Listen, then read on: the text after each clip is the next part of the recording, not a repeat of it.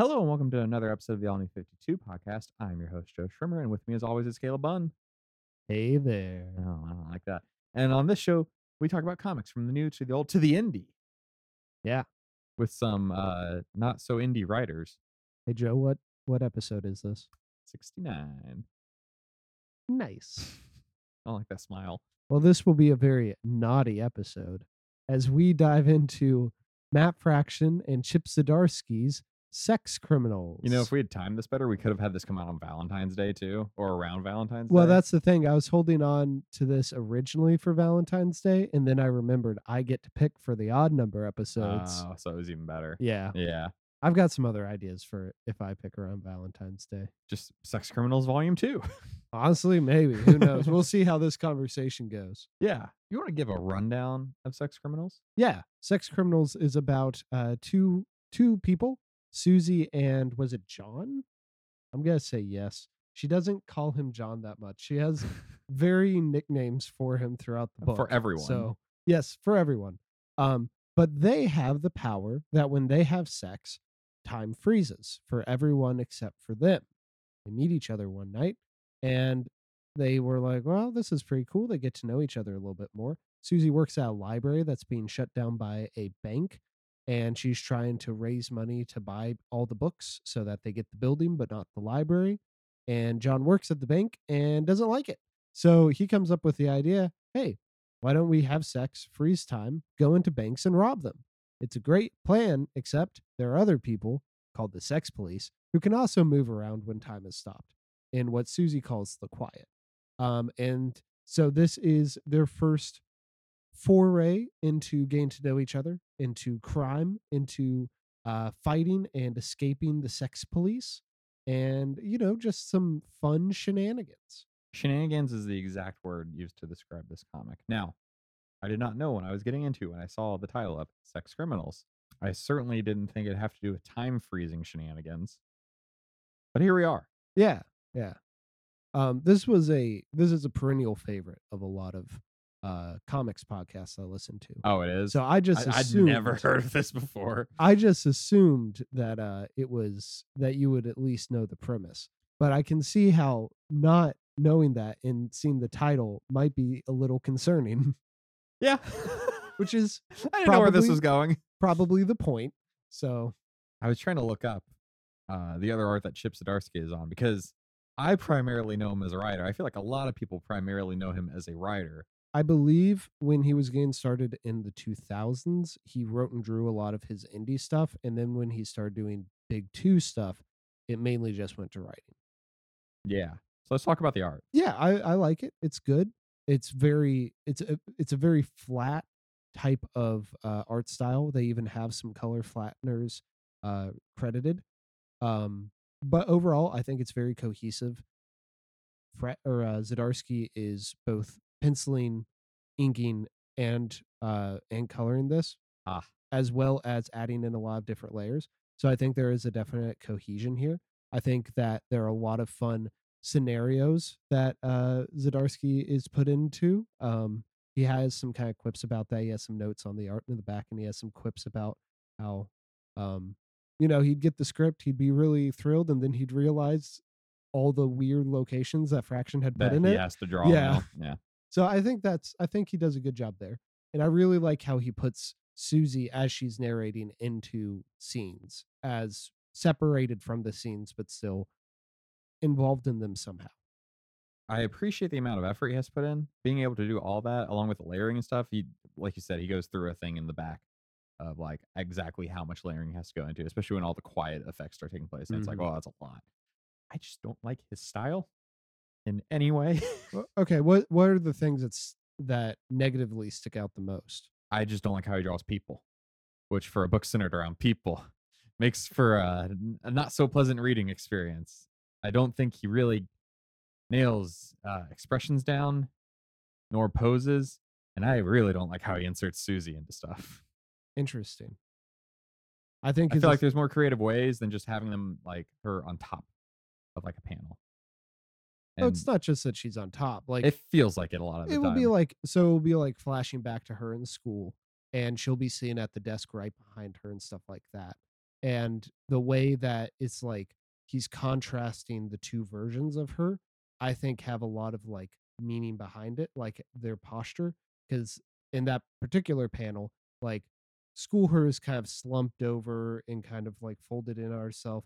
And Susie's a little bit more laid back and stuff, because I feel like she has more control over the scenario, knowing what's about to happen and stuff. Um, and you get that throughout. But do you have anything like what what about the the I'm trying to nail like nail down something for you to expand on. I, I just don't like his style. Like, I really don't know how to explain it. There's just some people's art you vibe with and some people's you don't. I don't okay. think it's necessarily bad. Like yeah. all you said, there's cohesion. I appreciate the consistency. I um I like that it's not like it, it doesn't ever feel like it's trying to be more than it is. Like, he's not reaching for like something that's out of his skill range. I just don't like the range he has to start with. Yeah, yeah. I'm just trying to I think just dis- have you describe the art a little bit more in the way you see it, since this is audio. But yeah, you don't have no, to. Yeah, I understand. I'm, I don't know if there is a way for me to describe it. There's it, it comes across because I'm seeing this guy, you know, Chip Zdarsky. I I've only ever heard him as a writer for all those runs that he's popular for, like Daredevil, now doing uh, Batman and stuff. Um, very very big things, and then seeing him as artist, I'm just like, really did not know that. Would not have pinned it. Like, you don't you don't see many writers that did art in the past that you that just like I don't know. I feel like if I had an example off the top of my head, it'd be easier to make the comparison. But this just feels like someone who's like, yeah, I'll draw a book with my friend, and not like an artist. That's like the vibe I'm getting. Interesting. Not to say his art's like bad. Yeah. It yeah. just doesn't feel like something that would be hired for. Well, you said one time on this podcast. Ooh. Um, dredging up stuff I've said that yeah, I definitely well, remember. Well, and I definitely think you disagree with now. You said that one time that indie art always looks cheap. Do you think that's part of this? I mean, I definitely disagree with that now. I think that was in our first Saga episode. I agree with my point there, but uh, yeah, this art lines up with that, where I don't think it's actually very good. Well, go go buy buy a Chip Zdarsky book for yourself and check it out. One thing I did notice, this isn't a positive or a negative. Yeah, I feel like he when he's drawing faces, he starts with the noses, because the noses are always. They're always very unique, very lovingly crafted. That's kind of not far off from how you're supposed to draw. Yeah, yeah. Yeah, so it, it makes sense if he does start with the noses. You're supposed to start with head and like work your way out for mm. to get the to make sure like the um proportions and everything line up. Also, I he, never did that when I drew. Yeah. I'm not good at art. Um he uh he uses the same two models for everything. And I, I I think maybe the prominent noses help differentiate, because I don't feel like the characters look similar. There's not like a bunch of characters to like get confused with either, though. Like, there's a lot of background characters. Yeah, that's true. It's not the Alex Ross thing we had, though. Yeah, where it's just same face syndrome yeah, going yeah. through everything. No, it's yeah, he's doing a good job differentiating everyone. Like, everybody, no one's dressed exactly the same, and everybody's got unique enough designs to them. I, I, just, I just don't vibe with it. What do you think about all the layering when they're in the quiet? Uh, it works. It, it, it's a nice indicator, because a lot of things fail indicating when something is going on that's not normal. Um, and this is a nice indicator. I wish it lo- looked a little bit better than smearing Vaseline on the corners of the uh, panels. It works. It works for what it is. Yeah, I, I'm used to it, having gone through these five issues. It was a little jarring, not just because it's like changing, but I'm like, well, that kind of just looks like Adobe After Effects. Yeah. Um, it looked a little too digital, and I get he draws everything digital, um, so it's not jump in like software form, but it did. It, it felt like a weird shift to I, me. It, it it goes from everything having uh very very flat colors to very saturated colors, and that's not necessarily colors I like. Well, and like. There's more three D space and less like vivid lines mm-hmm. over like the little swivels that go in and out of the page. If the entire book looked like that, I'd be way harsher on it, but he's just doing it for an effect. So yeah, yeah. I guess let's roll over into positives. Well, this is by my boy Matt Fraction. I yes. love I love Matt Fraction's uh, use of dialogue, how he writes banter. uh, his sense of humor. I think that uh, it pairs very well with Zdarsky's visual sense of humor. Um, they make a very good pairing. And overall, I think this is a very funny book. I think it's a very fun book.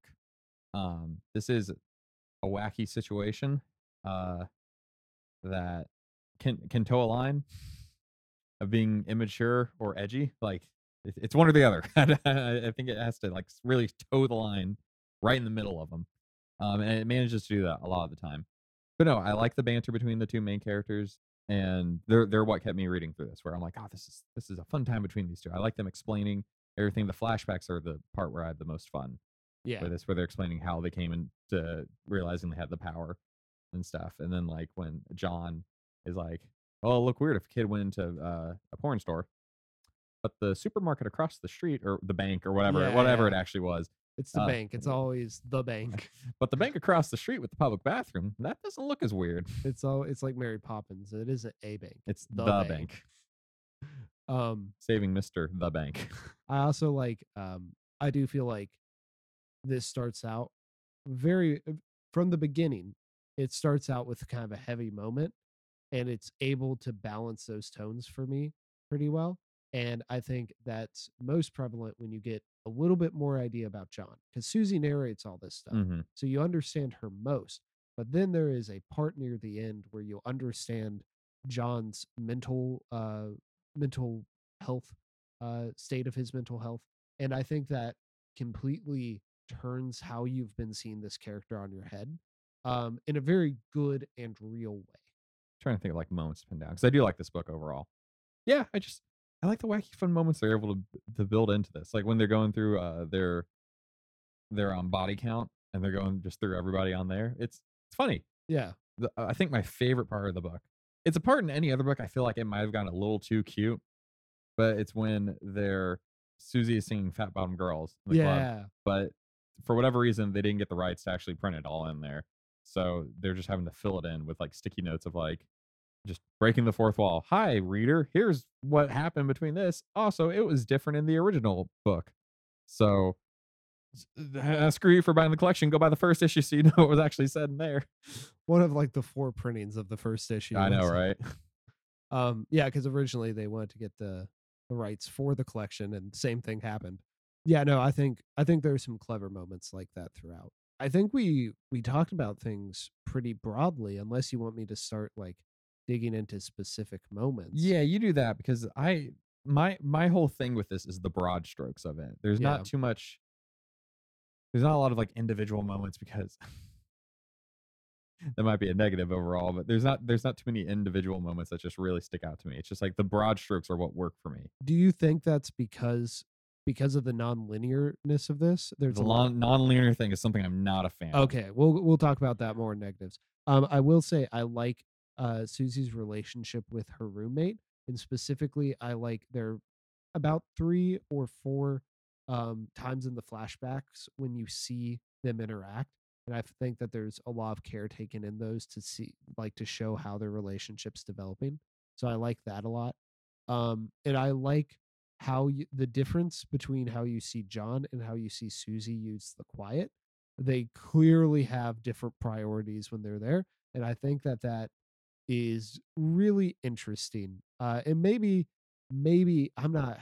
I don't know. It maybe can speak to like how we assign roles and sex based on like you know gen- constructed gender roles and mm-hmm. stuff.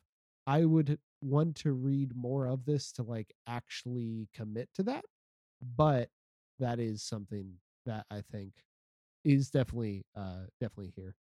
That's something else I have a. Not necessarily a problem with, but it it doesn't leave me. It leaves me with more of a hmm than a than a huh. Yeah, yeah. If that makes any sense. Well, I think if, if my onomatopoeia made any sense right there. Do you mean like it's a thing that could either be a problem or you know neutral, depending on like what happens further in the story? Yes, yes, yeah. Exactly that. That. I'm reading this and I'm reminding I'm reminded a lot of One Punch Man. For for those who don't know, One Punch Man is a manga about a superhero, and like his title, he'd be everything in a punch.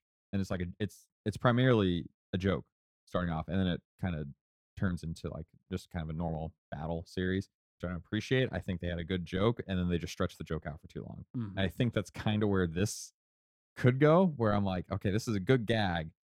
Don't know how long you can stretch this before it doesn't even resemble itself anymore, or I lose interest. Because is is this ongoing or is it ended? Oh, it's ended. I'm looking up to see how. Because there's nothing in the back where like other trades have like buy volumes two, three, four, and five like available now. But that just might be because you have like an earlier printing of this or something. There are six, uh, six paperback trades. Okay, that's perfect length. Yeah, and I assume that they're all five yeah. issues. Since okay, this is five. Just like so, about thirty issues or yeah. thirty-five if we're being generous, maybe. Yeah. Okay, that's a fine number. Good. I, I'm more. I'm more interested with that, knowing that there's like a finite. Yes, this is definitely a premise that is reliant, I think, on a conclusion. Yes. Um. One other thing is there's a moment with uh when so Susie's roommate suspects Susie of robbing the bank because of things she has overheard Susie and John say. So she calls the head of the sex police, who she thinks is just a regular detective, and that conversation. And the I don't think they give her a name in this. They call her Kegel Face. She is preparing dinner for her family. That the contrast between the conversation she's having with the roommate and what she's doing with the family is so funny. And there's a specific moment where she's like bringing dinner over to them with the phone, but like the phone isn't long enough for mm-hmm. her to reach the table. And I don't know, for some reason, I think that's really funny because it's kind of undercutting how seriously this character takes herself. The book is good at the funny and contrasting that with uh, what's actually going on. I think it's failing is when it tries to do the serious stuff. So you don't like the stuff with John? Well, let's trans let's slide into yeah slip and slide so. into, into negatives. Aww. Uh, so you're not a fan of the stuff with John, or is that ah, stuff that you'll so, have to wait and see? Yeah, it's not so much that I'm not a fan. It's that like there's a balancing act to do, and I don't think I think there's something inherently like weird and like almost know your place book like. If you're doing like a storyline like this with like the main gag being like sex, sex criminals, people who have sex and then like rob the banks while time is frozen. I think getting like turning into this deeper character study is maybe like something that could work, but I don't think it's necessarily executed amazingly here. See, that's the stuff that keeps me engaged. Um, and I would say like, Fraction can just write comedy and I'd be interested. Like, I think that's mostly his Jimmy Olsen run. Like, he doesn't really try to do anything that deep with Jimmy Olsen. Um, but here, I think, like, I think the premise is a lot more interesting if they delve into, uh, into like these characters beyond just their exploitation of this power. Uh, yeah, I, no, I agree with you. I think it, there's easily. Like a transitioning point. I think it just starts like too early. The yeah, the, yeah. the balancing, you don't know what it really is at first because you have the title, you have Susie's opening narration, and then you have the very dark stuff with her mother. Like mm. immediately, they're, and they're the balancing of the scales isn't as balanced as I would hope it is. It's I, just it's just kind of flip flopping between the two. It's not necessarily interweaving them. So I was thinking a lot about some of the manga you've had me read, and specifically kind of the problem that I had with Shaman King, where I feel like it flip-flopped on a dime. Mm-hmm. I would much rather have something like this that teases you with the dark, or just with the different tone. Because yeah. Shaman King doesn't get dark. It just changes its focus. Teases you with the beginning instead of like setting up all the rules and then hairpin turn into what it's actually going to be about. Mm-hmm. I think I also kind of had that problem with Radiant Black because I found... I found a comic we haven't discussed on this podcast. Yeah. Oh, yeah. That technically, guys, go check out our episode with Committed Critics. I forget that that wasn't technically one of ours, but that I found to be a very boring story. And then there was a twist, and then the twist happened. Yeah, and I got interested. I, it's it's a it's a line you have to tell, because like a good twist can can really help things. It's just a matter of when it happens and how interested you are in the stuff that happens before. If you're too interested, the twist can turn turn yeah, things off. Yeah. If you're not interested enough, then you're just not going to care when a twist happens. It'll be a, yeah, it can go either way. Yeah, it's it's just a it's just a fine line you have to tell, and I to me at least, Sex Criminals did not toe that line nearly well enough as it needed to, because th- there is no twist. It's yeah. just, it immediately is showing you its hand, and I think its hand just contrasts with itself way too hard. Yeah. I guess my big negative, and it isn't even that big of a negative, it's just something that I've kind of accepted about the book, but they tease at it once or twice, and I think it would be interesting. Both of these characters, uh, you know, when it's going through their body count, they like experimented. Mm-hmm. Um, and I'm like, it would be so much, I, I would just be happier if one of them was bi, and it wasn't a thing where they both experimented. I was like, just commit to having one of them be bi.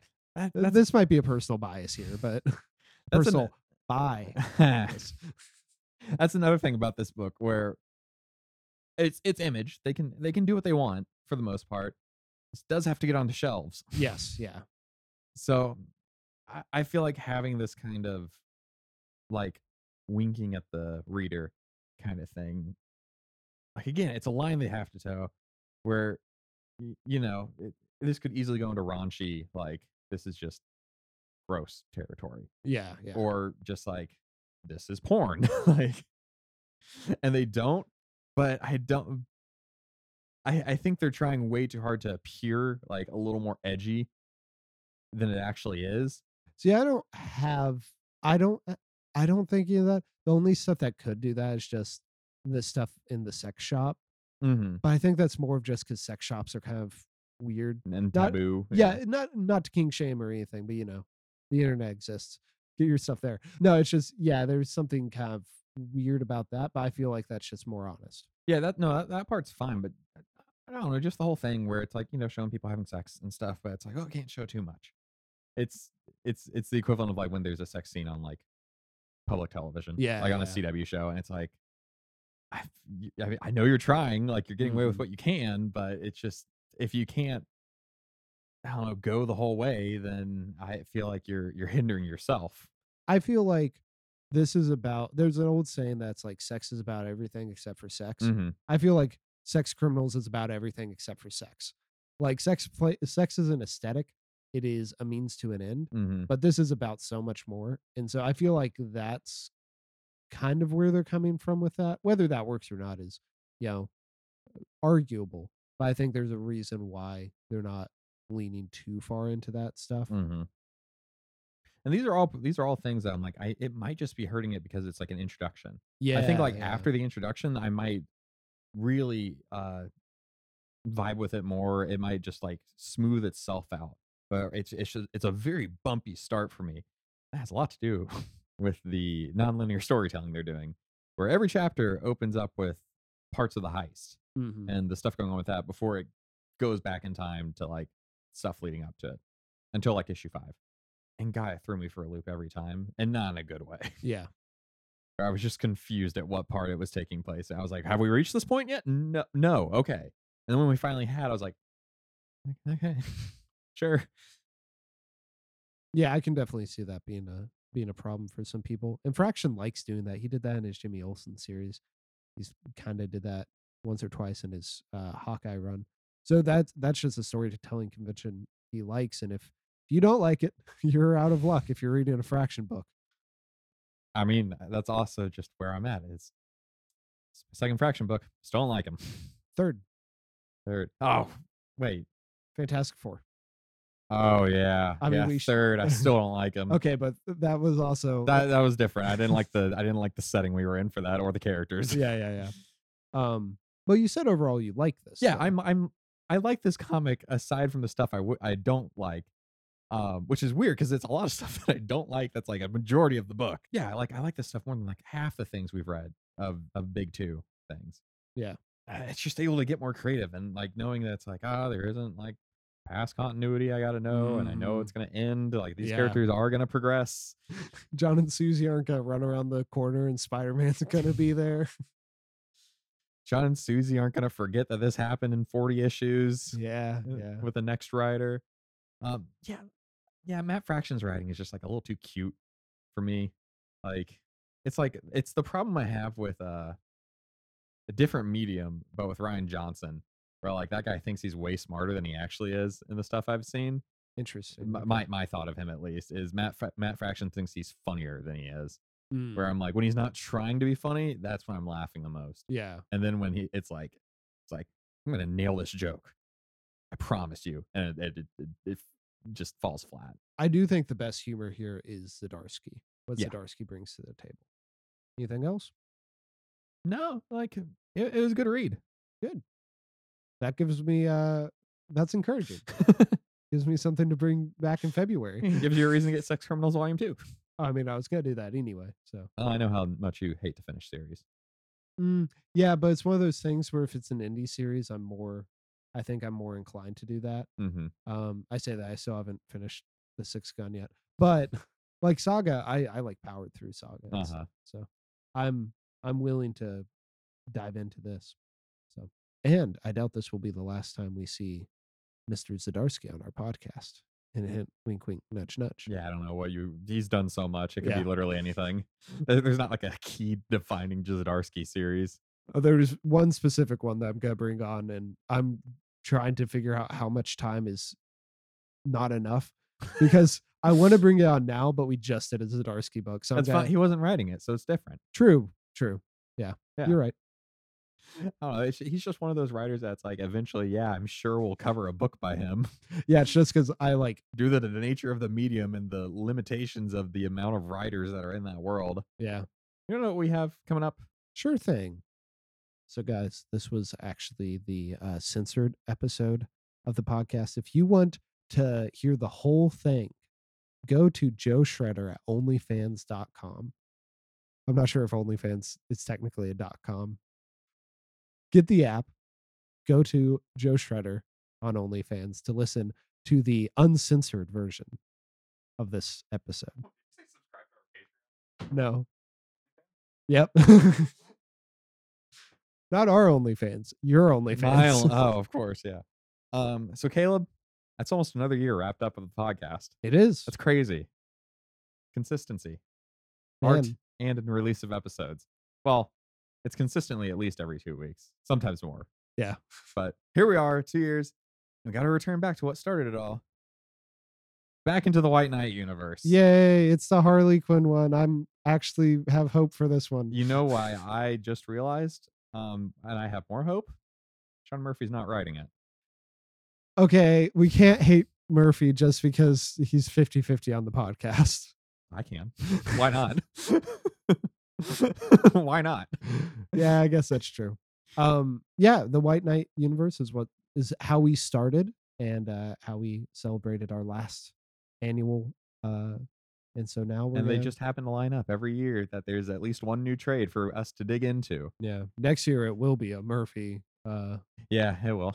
I'm uh, not looking forward to that anyway, one. Anyway, sorry, who wrote this one? Uh, this is Katana Collins. Okay, I'm not familiar. Never with. Heard of her. Murphy might have covered a little bit. His name's on here. I would assume this looks like his art, so I'm assuming that's why his name's on here. Yeah, and I'm sure since it's in the Murphyverse, he uh he, over, he had an editorial yeah, position. Yeah. So we'll see. Harley Quinn is a highlight of that universe. It's my favorite version of the character. So we're we, we're fifty-fifty on this universe right now. Let's see if we can flip the coin a little bit. It's more like seventy thirty because I did like the I liked the. Mister Freeze issue, and it's one issue, but some of the stuff some of the stuff works for me in Curse of the White Knight. Mm. The overall thing doesn't. Would be very interested to see what he does with Etrigan moving forward, though. Forgot about that. It makes no sense. I don't know why it's in there. Yeah, it's more of a sixty forty thing because man, that was a that was a steep like decline in quality for me. Yeah, it was disappointing, but I have hope. I have more hope for this one. Yeah. Um, so we'll be back in two weeks for the two-year celebration. If you've enjoyed what you've heard, uh, please feel free to give us a rating of five stars, if you would, to get us up in the charts on the comic book algorithm podcast universe to get more people joined in on the comic book fun. You can email us at all new fifty two podcast at gmail dot com with reviews and recommendations. And yeah, we'll be back in two weeks with Harley Quinn. See you then. White Knight, Batman, Murphyverse. Bye.